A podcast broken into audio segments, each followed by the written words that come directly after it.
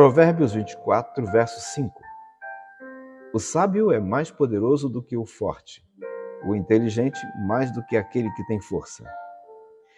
É muito interessante pensarmos nos versos 5 e 6 deste capítulo de Provérbios e percebermos que ele nos revela algo que de alguma maneira foge ao comum. A força é bem menos útil para a nossa vida do que a sabedoria e a inteligência.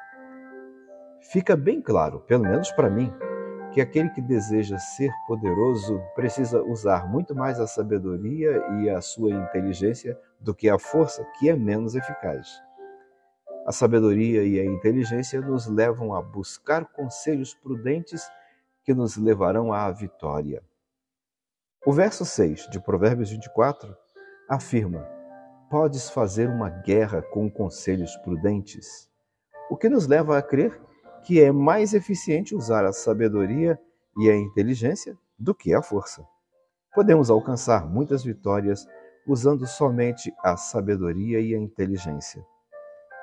Considerando as muitas lutas, os embates e os conflitos que enfrentamos vida afora, e muitas vezes com frustrações por não conseguirmos vencer, talvez seja assim que tenhamos que fazer: uh, usar mais a inteligência usar mais a sabedoria do que a força.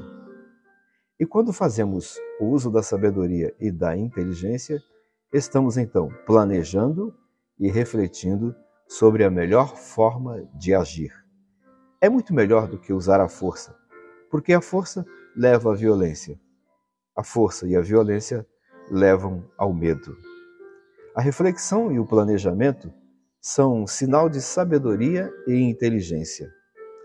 Devemos aprender e praticar essa lição ensinada pelo sábio. O que usa a sabedoria e a inteligência tem muito mais vitórias na vida do que aquele que se utiliza da força. Vencer conflitos e percalços à nossa volta depende do quanto usamos essas duas coisas, a saber, a sabedoria e a inteligência. Ore ao Senhor e peça-lhe para te encher de novo de sabedoria e inteligência, para que assim você tenha a melhor condição de sair vitorioso ou vitoriosa diante das muitas lutas da vida.